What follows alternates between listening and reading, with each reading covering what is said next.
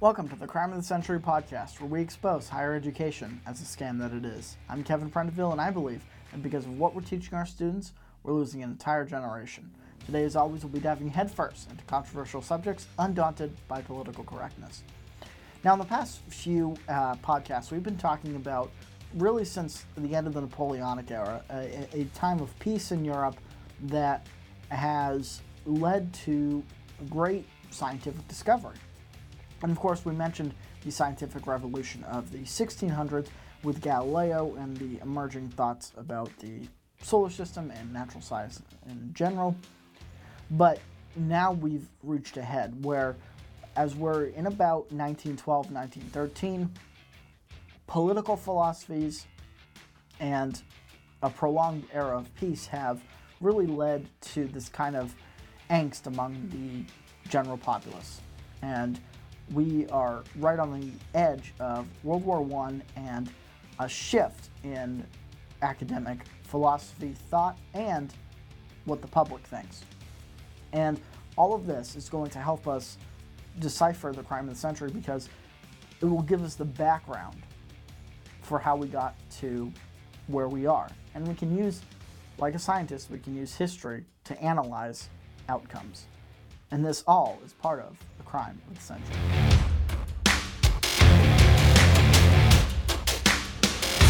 So there are a couple of, we're gonna actually shorten the time period today. We're gonna go only from about 1914 to just before the Great Depression, so about 1929. And that's a shorter time period. Usually we've been covering 50 to about 100 years. Even once when we went from Reformation to the 30 Years' War, we did about 150 years. But today, it's the shortest time period because there was so much change in the war that changed the world.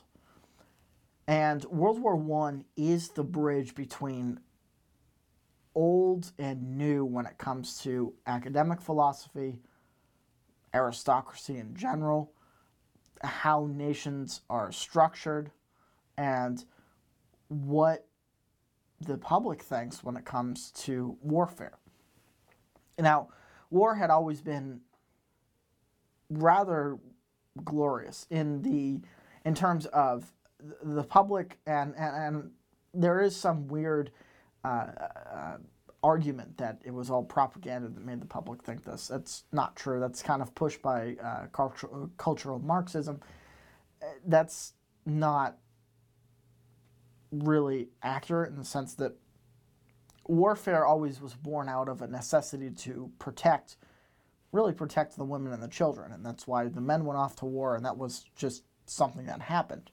Sometimes, obviously, the country was the aggressor, but in many cases, war was seen as glorious because you were proving yourself, you were showing yourself to be worthy of having your land. You were worth your salt. And so that idea, and of course it helped that there were no photos of, the unfortunate part of war, which is all of the gore and the blood. But by the time that World War I comes about in 1914, not only is there photographs, pretty high quality for the time.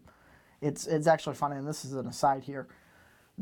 Once we've gone back and colorized everything, the younger generations are going to be so confused because color photos from, the 60s are going to be all grainy and kind of weird looking, but color photos from 1914 are going to be real high quality because it was high quality. It was just in black and white, and now that's going to be, colorized.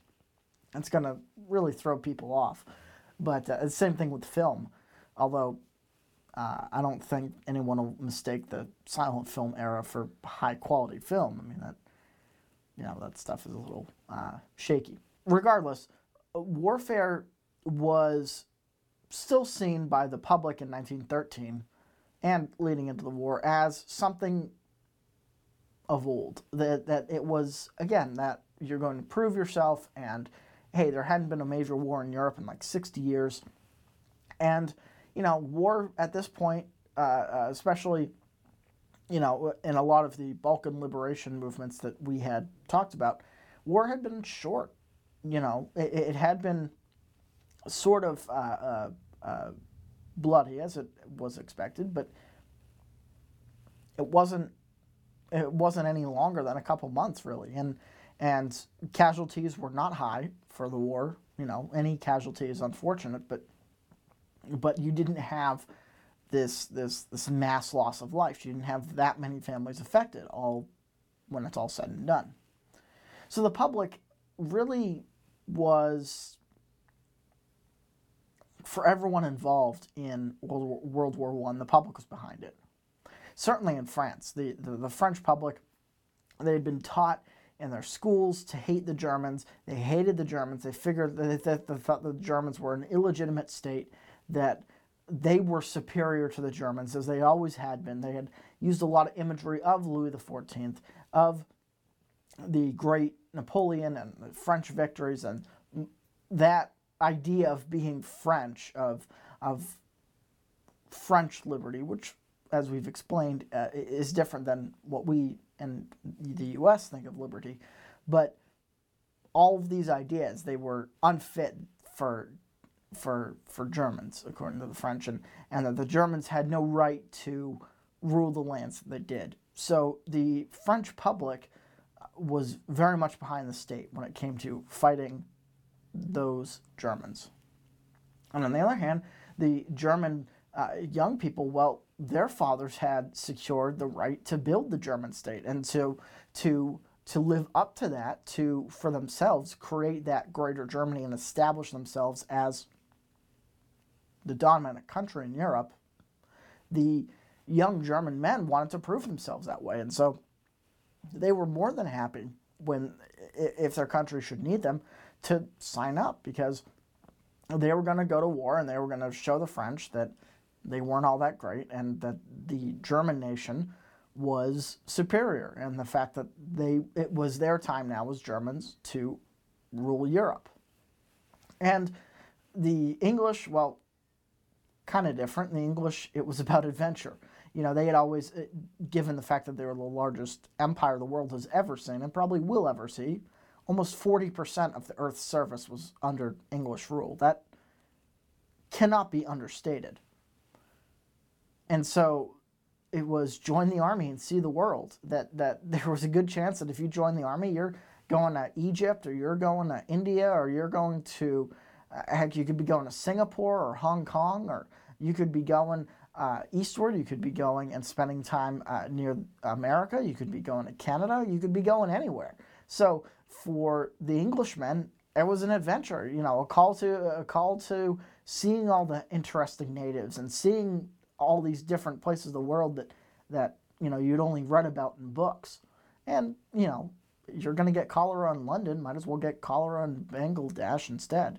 I mean, so for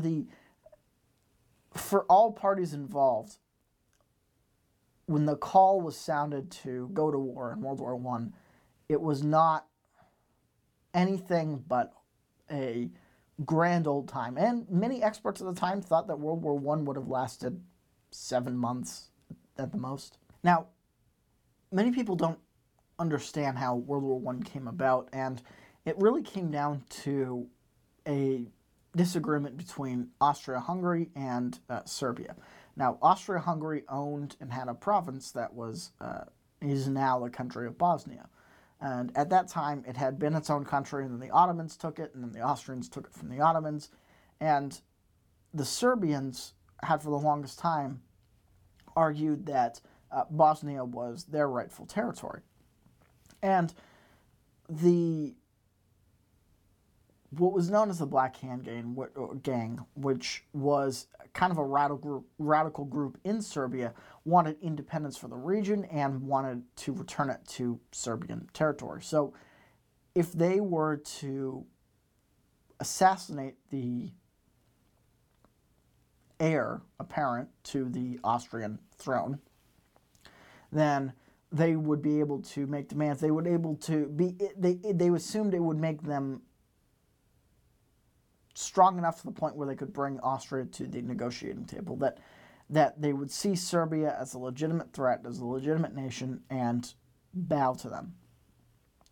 This is pretty much a pipe dream that the Austrians, as what was shown by what happened, the Austrians just got mad. They didn't suddenly think Serbia was an actual threat. They basically were enraged because, you know, it was essentially to the Austrians, it was like, we let you live, we let you hang out, we protected you from the Ottomans, and then this is how you repay us.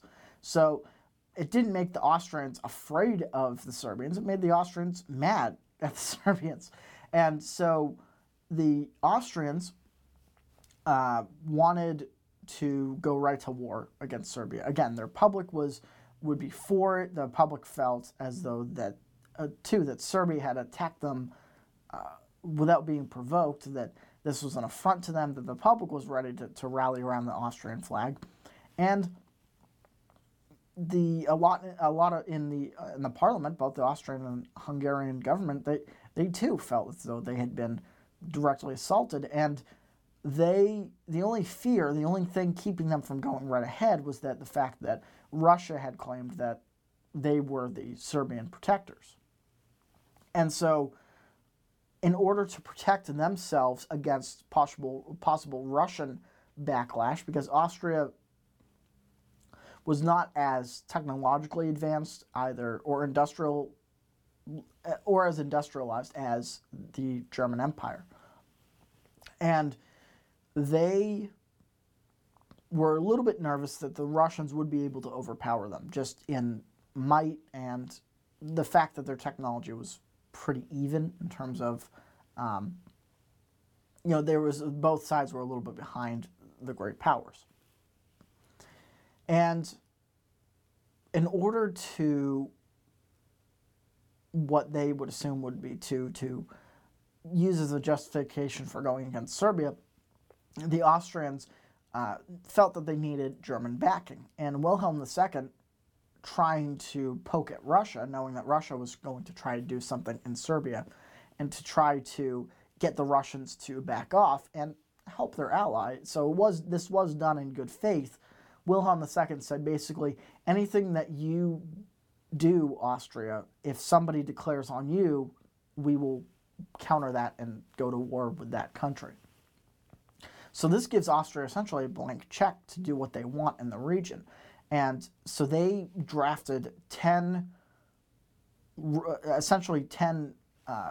that they wanted Serbia to bow to, which if Serbia accepted all 10, you know, the Austrians wouldn't go to war. But the point of this, they made it so radical that on purpose the Austrians knew that the Serbs would say no, or that was their calculation, that the Serbs would reject it, and this would give them a reason to the international community for going to war.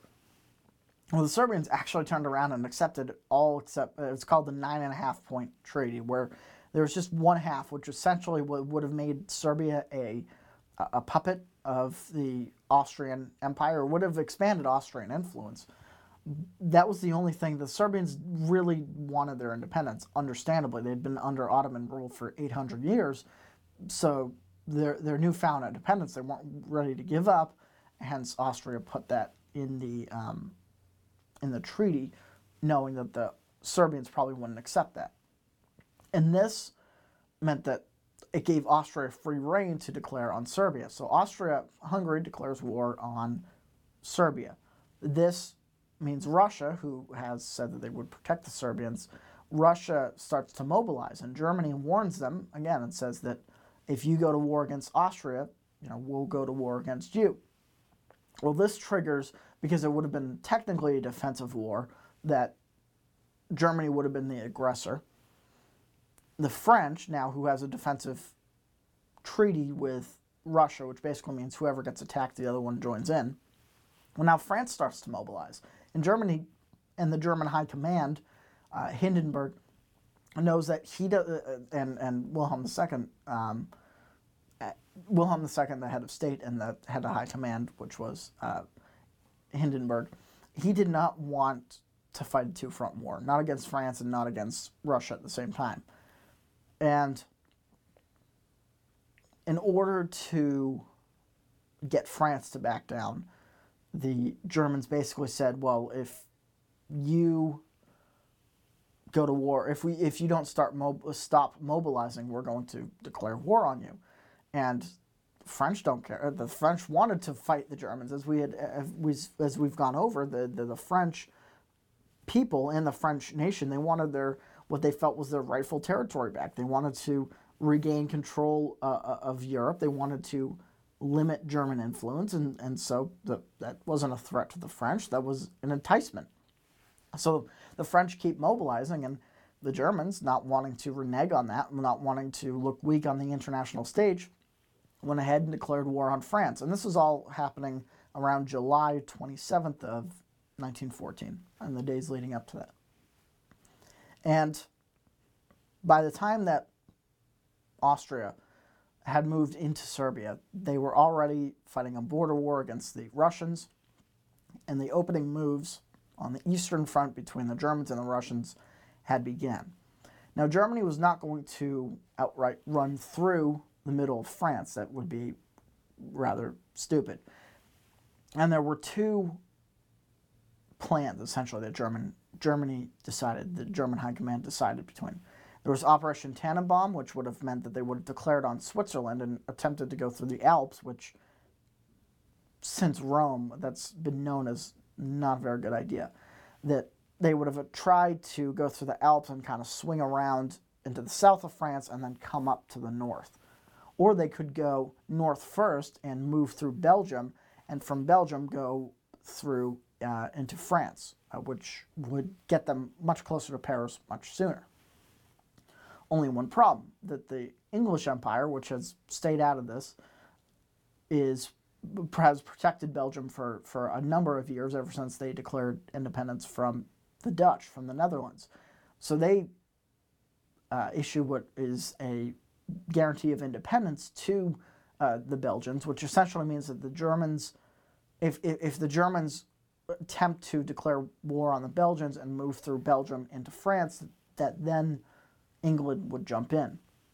Well, the Germans aren't going to sacrifice trying to just bang their heads against the wall against France, and they're not going to go south through Switzerland. I mean, they could, but they'd spend more manpower trying to do that. It would be unpopular in the sense that Switzerland has been completely neutral for a number of years. They're seen as Germanic. It was not a tenable situation. So instead, Germany says, well, if we throw most of our weight behind Belgium, we can overpower them before the English can show up and break into France that way. And so it was decided that they would declare on Belgium, and this brought the English into the conflict and sets up our major players for the First World War. We have the Triple Entente, which is France, the United Kingdom, and Russia, which would later be expanded to include the United Kingdom, France, Italy, the United States, Japan, and Russia. The Central Powers, which included, at this point, the German Empire and the Austro-Hungarian Empire, which would later be expanded to include Bulgaria and the Ottoman Empire for the end of its existence. This really set up kind of, it was an odd combination of old alliances and defensive treaties and things that harken back to a time when Europe was dominated by kings. But for our conversation, we're going to leave this conflict and we're going to go over to the United States, because this is where the fruits of the doctrinal understanding that we talked about last podcast, where the academics in the United States could not get a doctorate from our institutions. Instead, they had to go overseas, and they had to go to Germany, most notably, and France, and they learned kind of a different political background than most of the American public had. That we believed in individual liberty, we stressed individual freedom, whereas Europe and what became kind of the academic ethos here really stressed the will of the people, whatever that may be, when it came to declaring laws. Now, the U.S., this is the other thing about the United States, is that we've pretty much always been isolationist, and when it came to this conflict with Europe, the U.S. was like, okay, we're not getting involved in this. That yes, we were hopeful that the French were trying to get us on board, that the French had gone back to our independence days, and it was essentially the French were saying, okay, we helped you fight off the British, now we need your help. And the English were trying to kind of get us on board, although we had this, there's a time period called the Great Reconciliation, that was the early 1900s, where we started to kind of warm back up to each other, though it wasn't, it wasn't like it is now. As in, we almost now, especially our nation leaders, or when you see Nigel Farage was on a podcast recently, and he was kind of joking with the American hosts, because obviously the Independence Day is coming up, so we almost joke about, you know, our independence from England now when we talk. When we talk about it, but still at this time period, that the relations weren't icy, but they weren't great. There was still a little bit of resentment between the two. But the Englishmen were trying to, at least because we were willing to trade with them as sort of a favor to France, but also acknowledging that England was at least a free country, and that we were willing to supply them. So it was really the first time militarily that there was some cooperation, that the United States and her convoys were protected by the English, the part of the English Royal Navy. And the general public in the United States was, as we've explained, pretty isolationist, that this was Europe's problem. And can you blame them?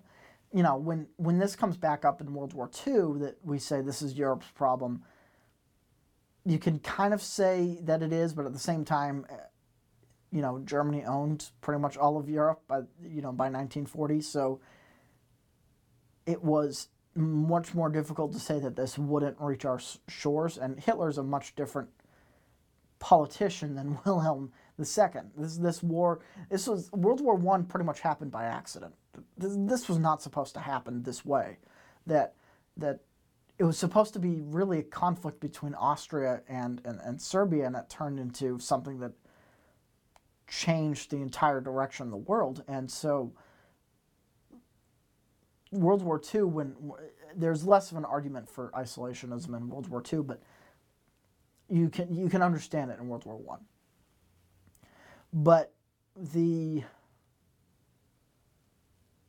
academics in our country were much more concerned with progressive politics. And this is where you have to analyze, because the word progressive or progress invokes potential. We've talked about this before, that when we've talked about modern day Antifa, and obviously you've heard about, you know, they've recently beaten a gay man, which seems like a hate crime to me, but I guess it's okay because they're on the left. Someone can explain that to me later.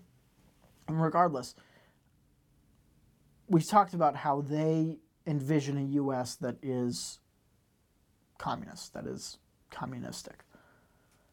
And that's where the U.S. is now and where they want it to get to.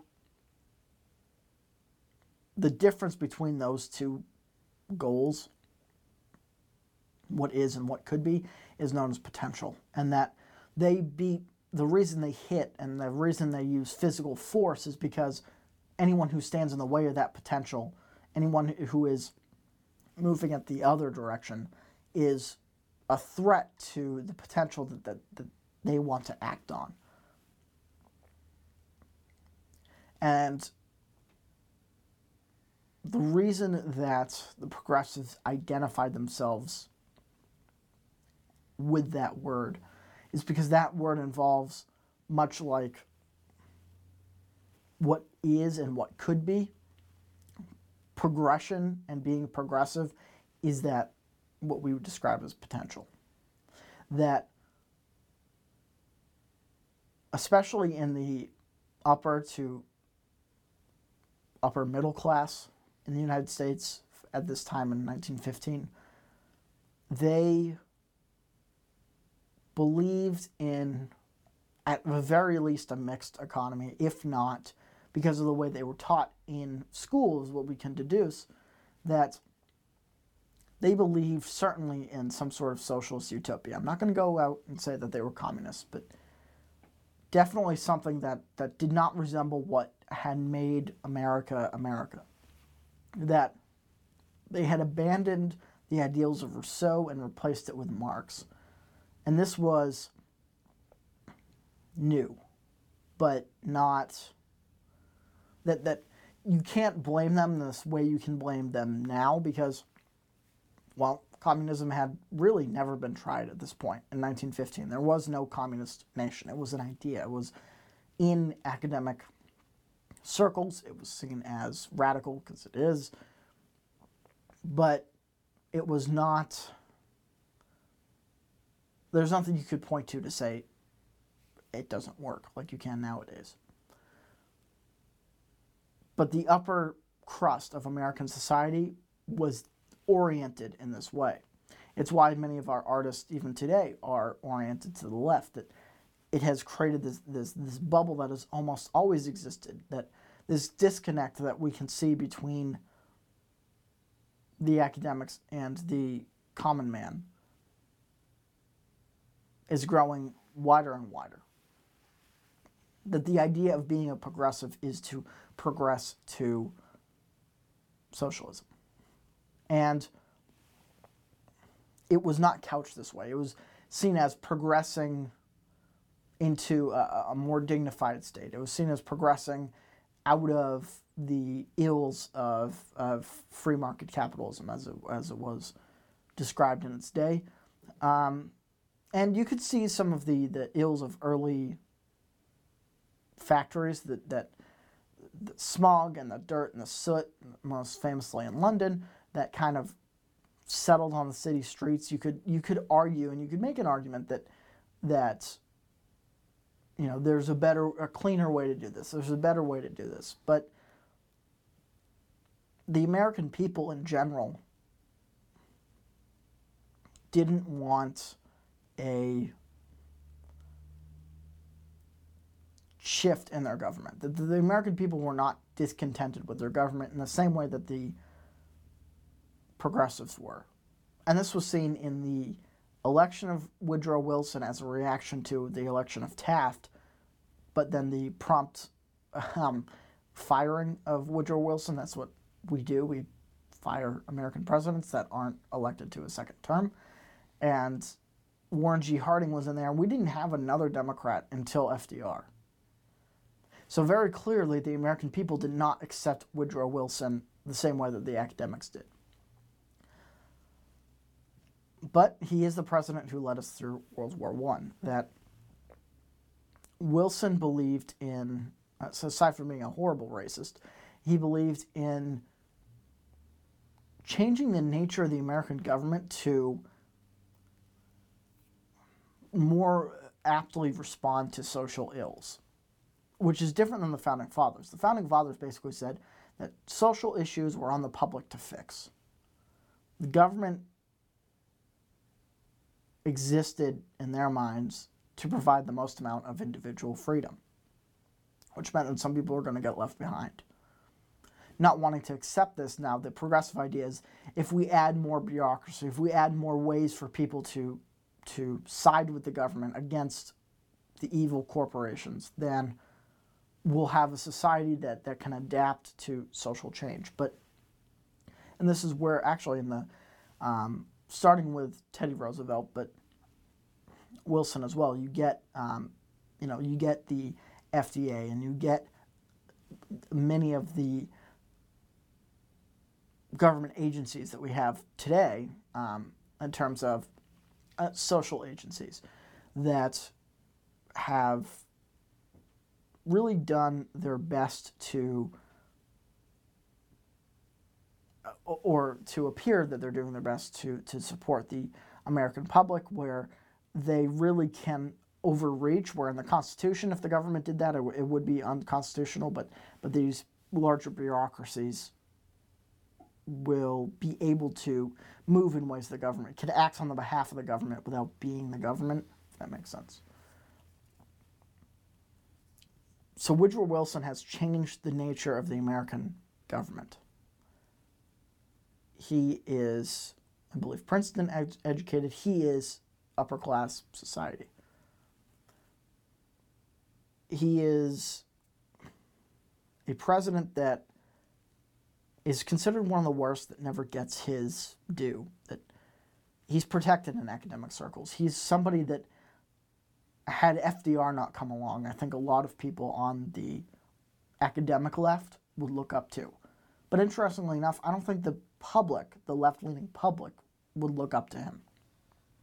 Not that he would be seen as a tyrant like FDR, but that he would be flimsy, almost weak, that he wasn't a very good leader in general. For instance, as we fast forward, we're going to fast forward all the way to U.S. intervention in World War I, which was caused because, well, frankly, the Germans underestimated us twice. And this first time, it's understandable that the U.S. on the world stage was seen as, like, backwards hillbillies that had guns, but we weren't the European great powers. We weren't. Europe's always been arrogant. And especially every nation in Europe has been arrogant, more notably the French and the Germans, but Europe has never, until, you know, the 50s and 60s, where we were the only thing standing between them and the communists. You know, the U.S., we're just a bunch of backwoods hillbillies. You know, we live across a whole ocean, and you know, we don't know what we're doing, and you know, how dare we break away from the English? So in World War I, you can almost understand the Germans underestimating the United States and our ability to wage war anywhere in the world. But twice, guys, really? They did it again in 41, but that'll be a podcast or two down the road. Regardless, the Germans sunk the Lusitania, and if you're not Howard Zinn, you understand that this was an unprovoked attack on 200 American civilians who all drowned to death. Understandably, this made the American public a little bit angry. We've supplied the English. I'll understand. I'll give the Germans that. So they weren't just out there to just blow up Americans. We were supplying the English, but we weren't in direct conflict with Germany. We had not embargoed Germany. There was no... It was seen as an unprovoked attack, which it was. And in 1917, there was the Zimmermann note. I'm sorry, in like 16, there was a Zimmermann note, which was essentially the Germans writing a note to Mexico that says that if they declared on the U.S. and were able to defeat us, that Germany, when the Germans won, because they assumed they were going to win, they would give Mexico their land back. That would be California, Nevada, Utah, New Mexico, Arizona, most likely Texas, maybe even Oklahoma. That's a lot of land they were going to give back to Mexico. But the Mexicans had just been through a revolution, the Civil War and a revolution, essentially. They were in no condition to fight, and not that they saw the U.S. as... They saw the U.S. as more powerful than them, but not indomitable. Regardless, rather than take the Germans seriously, because the Germans had promised help, but you know, half of their army's in Russia and the other half is stuck in France. There's not much the Germans could have done to help the Mexicans against us, and so the Mexican government just kind of relayed the message back to us that the Germans were attempting to persuade them.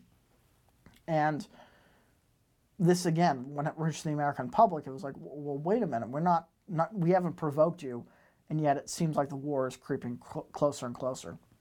And so by 1917, it had reached a point where the American public was wanting, this was also pushed by immigrants, war refugees that had come in through Ellis Island from different affected areas, Italian immigrants, French immigrants, a lot of Balkan immigrants, that not only was Germany belligerent, but this war needed to end, that the U.S. needs to go in there and essentially needs to liberate Europe. Now, it's not like World War II in the sense that France was still standing on its own.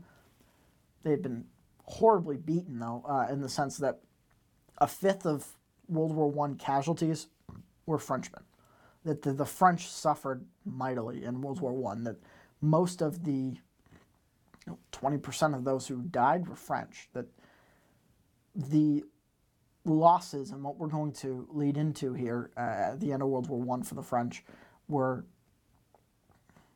unfortunately massive. And it's mostly the reason why they folded so quickly in World War II.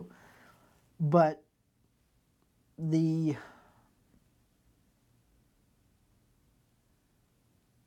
political fallout and the ability for the U.S. to join the Allies, and I mean, it's no consequence that, you know, a year and a half later, 18 months later, the Germans had been defeated, but the unfortunate reality of World War I is that the way it changed the world was through bloodshed. That the Russian Empire went through a civil war, became the first communist nation known as the Soviet Socialist Republics, or USSR. The French were pretty much ousted from being one of the great powers in the sense that they were militarily, their losses were so great that the French morale, the willingness to go to war again for the French was, if it could go negative, it was. That the French nationalism was at an all-time low after the war. That even though they had secured victory against the Germans, it was like, what was that all about? That it was seen as this, because of the origins of the conflict, that it wasn't seen by the French people as a necessary conflict, and yet everybody around them was dead. For the English, it expanded their empire, but pretty much destroyed it in the sense that their manpower losses, and again, the general public had turned from ready for war to you know, peace at any cost. That so many people had died, they didn't want to go through with it again. That the English Empire was larger than it had ever been, while at the same time being weaker than it had ever been. And for the U.S., even though we achieved victory, we really kind of shrunk back into isolationism and just kind of wanted to be left alone. That the war was not grand in terms of our manpower losses, that we didn't suffer the way the French suffered, we didn't suffer the way the English suffered, or any of the Germanic powers, certainly not Russia. But that conflict, that was a once-in-a-lifetime thing, that we're not going to affect Europe again. So for the next podcast, we're going to look at the social fallout from World War I. We're actually going to go into the Great Depression and how academic policies actually played out, how they affected our government. Now we'll be seeing the fruits of Woodrow Wilson's labor, and from this, we'll be able to better understand how the crime of the century relates to our everyday lives as we go through the remainder of the 20th century. And because of that, it will give us a clear picture as to what is exactly the crime of the century.